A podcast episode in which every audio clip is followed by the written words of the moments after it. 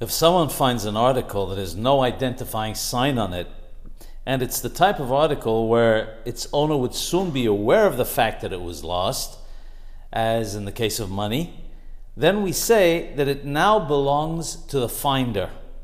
The reason for this is that we say that the owner would have been aware of the loss before the other person found it and would have given up any hope of getting it back since it had no distinguishing marks. This act of giving up hope is called Yeush in Hebrew, and it effectively causes a person to lose ownership of the item in this case.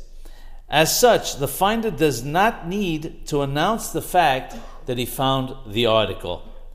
If he later finds out to whom the item belonged, since the status of ownership has changed, as we've just mentioned, he is not obligated to return it since the original owner had given up any hope of seeing it again. If he does return the item, however, it is considered an act of piety.